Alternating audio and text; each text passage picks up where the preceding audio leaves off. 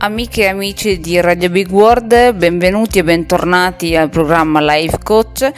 Io sono Sonia e da due puntate abbiamo iniziato un nuovo argomento molto attuale mh, mm, di cui si parla poco, che è quello del mondo delle droghe. Nella prima puntata abbiamo fatto una spolverata molto veloce di quali sono le droghe, quindi non sono solamente quelle che magari possiamo conoscere di più come che ne so la canna piuttosto che la cocaina o l'eroina. Ma ci sono anche droghe che probabilmente utili- tanti di noi eh, utilizzano tutti i giorni quali appunto alcol o psicofarmaci. Quindi andremo un po' a capire l'effetto che provano, magari dando anche una spolveratina di storia o di chimica, come abbiamo fatto la volta scorsa con eh, la cannabis. Ma una delle domande che sorge spontanea prima di provare, diciamo, tutto quello che è poi il mondo della droga che va a partire appunto dalla canna con la cannabis piuttosto che che ne so con eh, la cocaina o addirittura anche con l'eroina è di chiedersi che cosa si prova oppure anche che cosa si vede.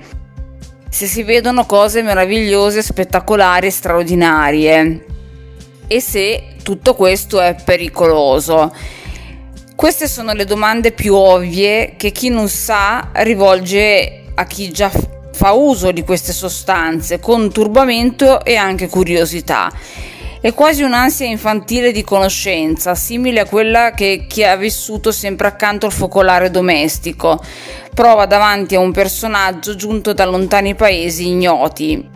Essi immaginano l'ebbrezza provocata dall'Ashish come un paese meraviglioso, un grande teatro in cui si producono giochi di illusione e dove ogni cosa sia prodigiosa e inaspettata, il che è del tutto falso ed erroneo.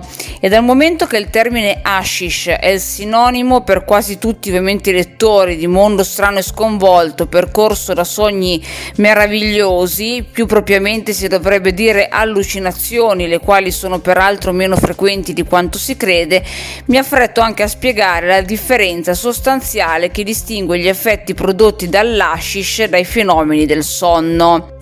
Nel sonno, questo meraviglioso viaggio di ogni sera, c'è qualcosa che somiglia a un miracolo positivo, un miracolo in cui il mistero è attenuato dalla puntualità. I sogni dell'uomo sono di due specie. Gli uni colmi della vita ordinaria costituita di preoccupazioni, desideri, vizi, si mescolano in un modo più o meno singolare a ciò che si è intravisto durante il giorno e che si sono senza discrezione fissati sull'ampia tela della nostra memoria. È questo il sogno naturale che rappresenta non più dell'uomo stesso, ma l'altra specie di sogni. Eh, Qui c'è il sogno assurdo, imprevisto, che non ha relazione né si connette in alcun modo all'indole, alla vita e alle passioni del dormiente. Questo sogno, che chiamerei geroglifico, rappresenta certamente il soprannaturale della vita proprio in quanto assurdo gli antichi lo consideravano addirittura divino non potendolo attribuire alle forze naturali, lo attribuivano a forze esterne all'uomo. E ancora oggi, senza voler parlare degli oneiromanti, Esiste una scuola filosofica che vede in questo tipo di sogni presagi e indicazioni, un vero e proprio quadro simbolico morale creato dallo spirito dell'uomo addormentato, un vocabolario che si deve studiare, un codice di cui i saggi posseggono la chiave. Nulla di tutto ciò sta nell'ashish, non si esula dal sogno naturale. L'ebbrezza per tutto il periodo della sua durata non è altro che un sogno immenso, abbellito dall'intensità dei colori e dalla rapidità delle associazioni, ma sempre riferito alle specifiche caratteristiche dell'individuo che sogna. L'uomo si abbandona al sogno, il sogno domina l'uomo, ma il rapporto sarà sempre quello di figlio e padre. L'indolente tenta di introdurre con arte nella sua vita, nel suo pensiero soprannaturale, ma nonostante il suo studio e lo sforzo dell'energia accidentale delle sue sensazioni, rimane sempre il medesimo uomo, sebbene aumentato un numero elevato ad altissima potenza. È come se fosse dominato da se stesso, cioè dalla parte dominante di se stesso, che lo è già, quindi desiderando diventare angelo è diventato bestia. Per il momento vigorosissima, se si può chiamare vigoria una sensibilità esuberante che non abbia limite e moderazione. Intelligenti e ignoranti, avidi di conoscere gli straordinari godimenti, è giusto sappiano che l'ashish non produce miracoli, all'infuori dell'esaltazione del naturale. Il cervello e l'organismo sui quali la droga influisce riproducono solo fenomeni che sono loro normali, individuali, ingranditi, ampliati, moltiplicati in numero e forza, ma in ogni caso fedeli alla loro origine. L'uomo non può sottrarsi alla fatalità del suo temperamento fisico e morale. Per le impressioni e per i pensieri più alti dell'uomo, l'ashish è uno specchio di ingrandimento, ma non più di uno specchio. Ecco la droga. Un confetto verde dallo spessore di una noce, di odore singolarissimo, tale da suscitare una certa ripugnanza e strane sensazioni di nausea, come sempre avviene per i profumi acuti e insieme gradevoli, quando si riducono alla loro massima potenza o, più, cioè, se dobbiamo essere più precisi, alla loro massima intensità. Ma permettetemi di farvi notare fuggevolmente che la mia affermazione può essere anche rovesciata, poiché l'odore più ripugnante e nauseante potrebbe divenire a sua volta un piacere se ridotto alla sua minima quantità di espansione. Ecco, eccolo qua. La felicità è qua.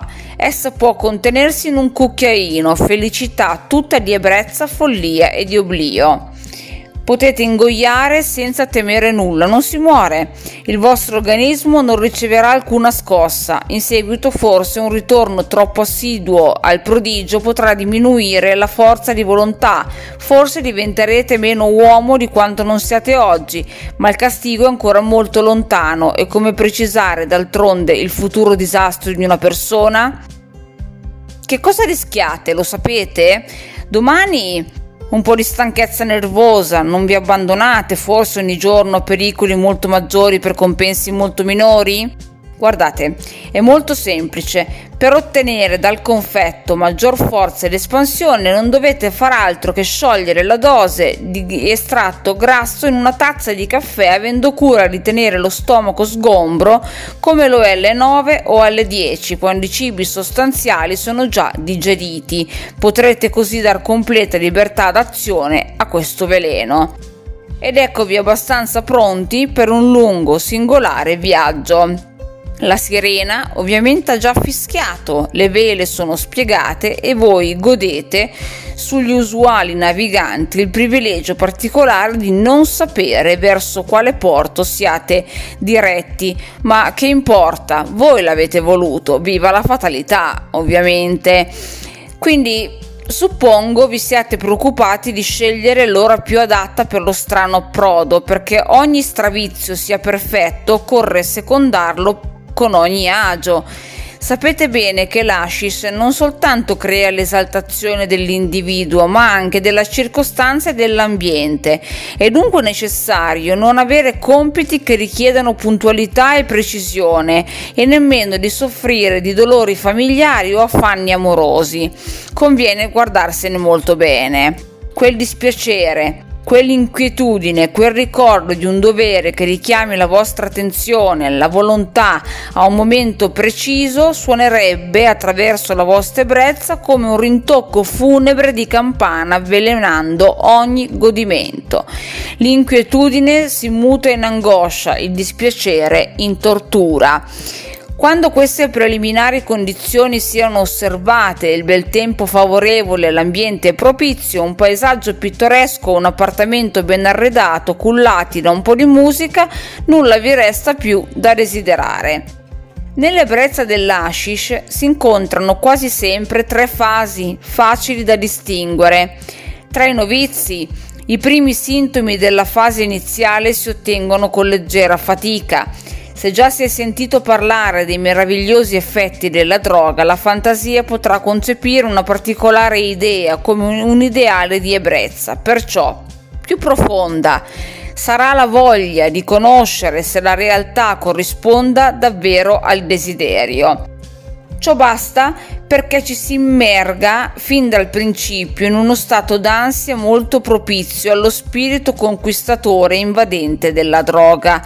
Quasi tutti i novizi nella prima fase di iniziazione si dolgono della lentezza degli effetti, li attengono con infantile impazienza e poiché la droga non agisce così prontamente come vorrebbero, si abbandonano all'incredulità più spavalda, confortati dai vecchi iniziati che sanno come si deve usare l'ashish.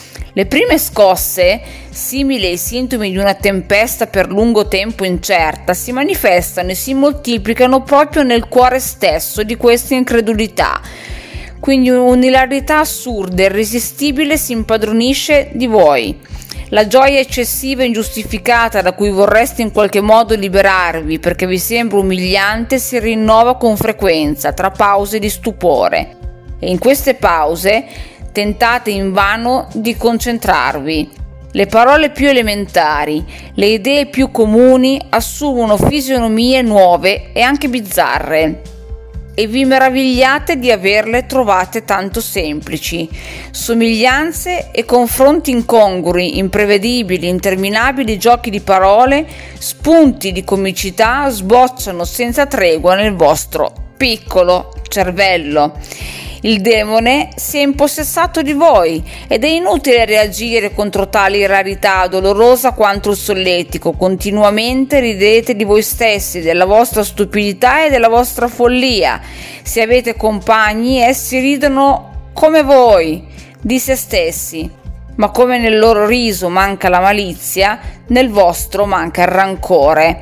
Questa allegria, a volta a volta languente e pungente, questo malessere nella gioia, questa incertezza, questa indecisione nella malattia, non durano che poco tempo. Presto i rapporti fra le idee diventano talmente vaghi che il filo conduttore si unisce alle concezioni divenendo così tenue che solo i vostri complici riescono ormai a comprendervi. Quindi siete un po' come dei, dei mongoloidi, no? dei deficienti. Ma considerando la cosa sotto questo aspetto, non si ha ancora un mezzo per verificare. Forse loro credono di comprendervi e così l'illusione è reciproca e questa burla con gli scoppi di riso che sembrano esplosioni, si manifestano come una vera follia, o più precisamente come lo sregolamento di un maniaco. La saggezza e il buonsenso, la normalità dei pensieri di colui che testimone prudente non si è inebriato vi rallegrano e divertono come un particolare genere di follia. Le parti poi sono invertite perché la sua impassibilità vi spinge all'estrema ironia non è forse una situazione misteriosamente ridicola quella di un uomo che gioisce di una gioia incomprensibile solo perché un altro uomo si è mantenuto estraneo all'ambiente che fa gioire lui? Il folle ha pena del saggio e da quell'istante l'idea della propria superiorità prende a salire all'orizzonte della sua mente, ingrandisce a poco a poco, si dilata finché non splende come una meteora. Io personalmente tanti anni fa ho assistito a tante di queste scene spinte oltre i limiti e, da, e, dalle quali il lato ridicolo poteva essere afferrato solo da coloro che riconoscono, non fosse altro che per averli osservati in altri gli effetti della droga e l'enorme diversità del diapason che essa provoca tra due intelligenze supposte uguali. Un celebre musicista, inconsapevole delle proprietà dell'ashish e forse anche dell'esistenza della droga stessa, si trovò tra individui in preda alla dannosa ebbrezza. Loro si sforzarono ovviamente di spiegargli i prodigiosi effetti dell'ashish e i racconti meravigliosi, sorrideva con grazia, mostrando compiacimento come chi voglia assumere efficacemente una posa. Il suo disprezzo viene intuito immediatamente da quegli spiriti che il veleno ha reso più sottili, le risate lo offendono, gli scoppi di gioia, i giochi di parole, le fisionomie alterate lo feriscono e lo spingono a dichiarare, forse più presto di quanto non avrebbe voluto, che quella missione d'artista era senz'altro negativa e pericolosa per chi vi si dedica. L'ilarità rischiarò gli spiriti come un lampo e la gioia si moltiplicò. Questa impresa può essere buona per voi, non per me. Basta sia buona per noi, risponde ovviamente egoisticamente uno dei deficienti alla fine. Quindi non sapendo questo musicista se si trovi di fronte a dei pazzi o a sani che simulino, simulino, simulino scusatemi, la pazzia, crede gli convenga ovviamente andare via, ma Vecchia subito chiude la porta e nasconde la chiave e quindi lui deve rimanere all'interno, tu non puoi uscire.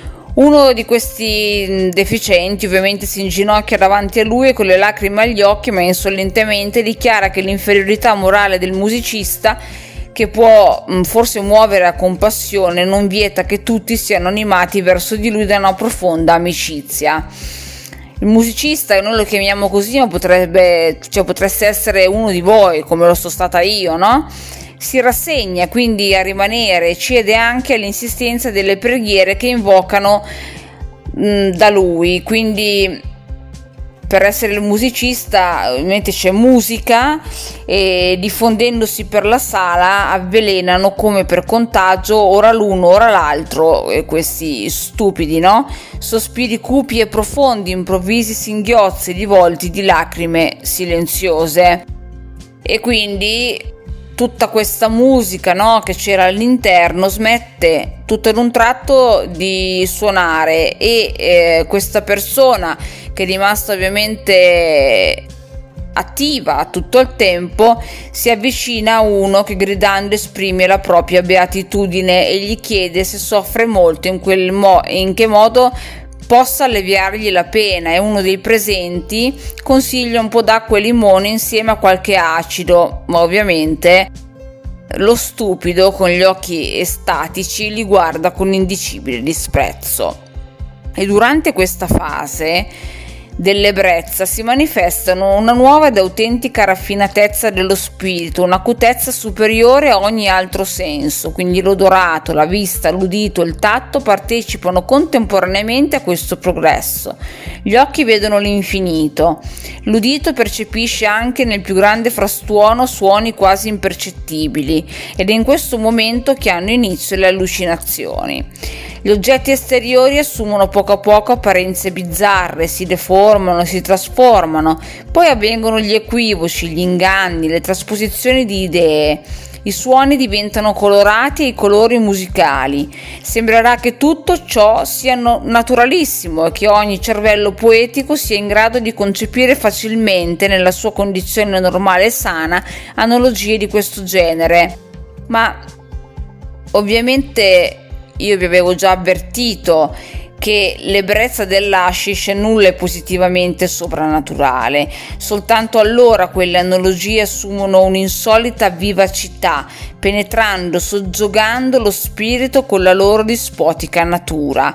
Quindi queste note musicali diventano numeri e se lo spirito di questi stupidi è dotato di qualche attitudine matematica, la melodia, questa armonia ascoltata, conservando interamente il suo tono voluttuoso e sensuale, si trasforma in una vasta operazione aritmetica in cui i numeri generano altri numeri e di cui seguite le fasi e la generazione con una facilità inspiegabile, un'agilità uguale a quella dell'esecutore.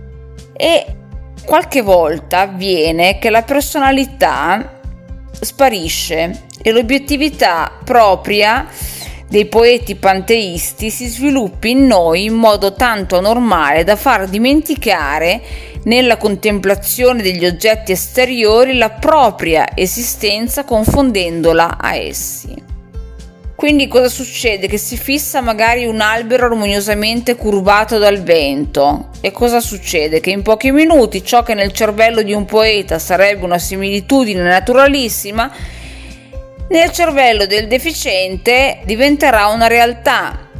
Quindi prestate dapprima all'albero le vostre passioni, i vostri desideri e la vostra malinconia i suoi gemiti e i suoi ondulamenti diventano vostri e in breve voi siete addirittura l'albero. Così come, eh, non so, un uccello che spazia nel profondo azzurro rappresenta prima l'immortale desiderio di spaziare al di sopra delle cose umane, ma voi già siete quell'uccello. Io vi immagino seduti a fumare la vostra attenzione indugia troppo a lungo sulle nubi azzurrine che si innalzano dalla vostra pipa. L'idea di evaporazione lenta, successiva e eterna si impossessa del vostro spirito e voi applicate subito questa idea ai vostri pensieri, alla vostra materia pensante, che ce n'è poca, è ovvio. Uno per fare queste cose è perché di cervello c'è di materia grigia ne ha veramente poca per un singolare equivoco, per una specie di trasposizione intellettuale, vi sentite evaporare e attribuite alla vostra pipa la strana facoltà di fumarvi. Fortunatamente poi quell'interminabile immaginazione non dura che un minuto, dato che in un intervallo di lucidità, grazie a un grande sforzo, vi permette di guardare l'orologio, ma vi sentite trasportati da un'altra corrente di idee che vi travolgerà ancora un minuto nel suo vivente turbinare. In questo minuto sarà un'altra eternità. Le proporzioni del tempo e dell'essere sono completamente sconvolte dalla moltitudine e dall'intensità delle sensazioni e delle idee. Si direbbe che si vivano molteplici vite nello spazio di un'ora non siete forse in quest'ora simili a un fantastico romanzo vivente anziché scritto? Eh, io direi proprio di sì. Oltretutto, entrando negli ultimi minuti eh, in qualcosa di più tecnico, lo studio della droga come esperimento, esplorazione del meccanismo di infinità è continuato in Francia per opera di Antoine Ardaud e soprattutto da Michaud sui quali torneremo ovviamente a proposito poi eh, più avanti quando parleremo del peyote e della mescalina. E sono state riprese anche delle pagine che seguono da Miserable Miracle di Michaud eh, io non so francese, spero di dirlo bene, se no non mi interessa perché alla fine non è una lingua di cui vado matta. E questo le puntate poi che, da cui prenderemo appunto questo libro, diciamo, andremo a capire un po' nel tempo l'evoluzione di queste ricerche. Ovviamente adesso a me mancano sette minuti vi dico che possiamo iniziare con la canapa indiana che come esperimento dopo la mescalina prende dell'ashish lascia una macchina da corsa una locomotiva elettrica fatta di per percorsi lunghi e sale su un pony.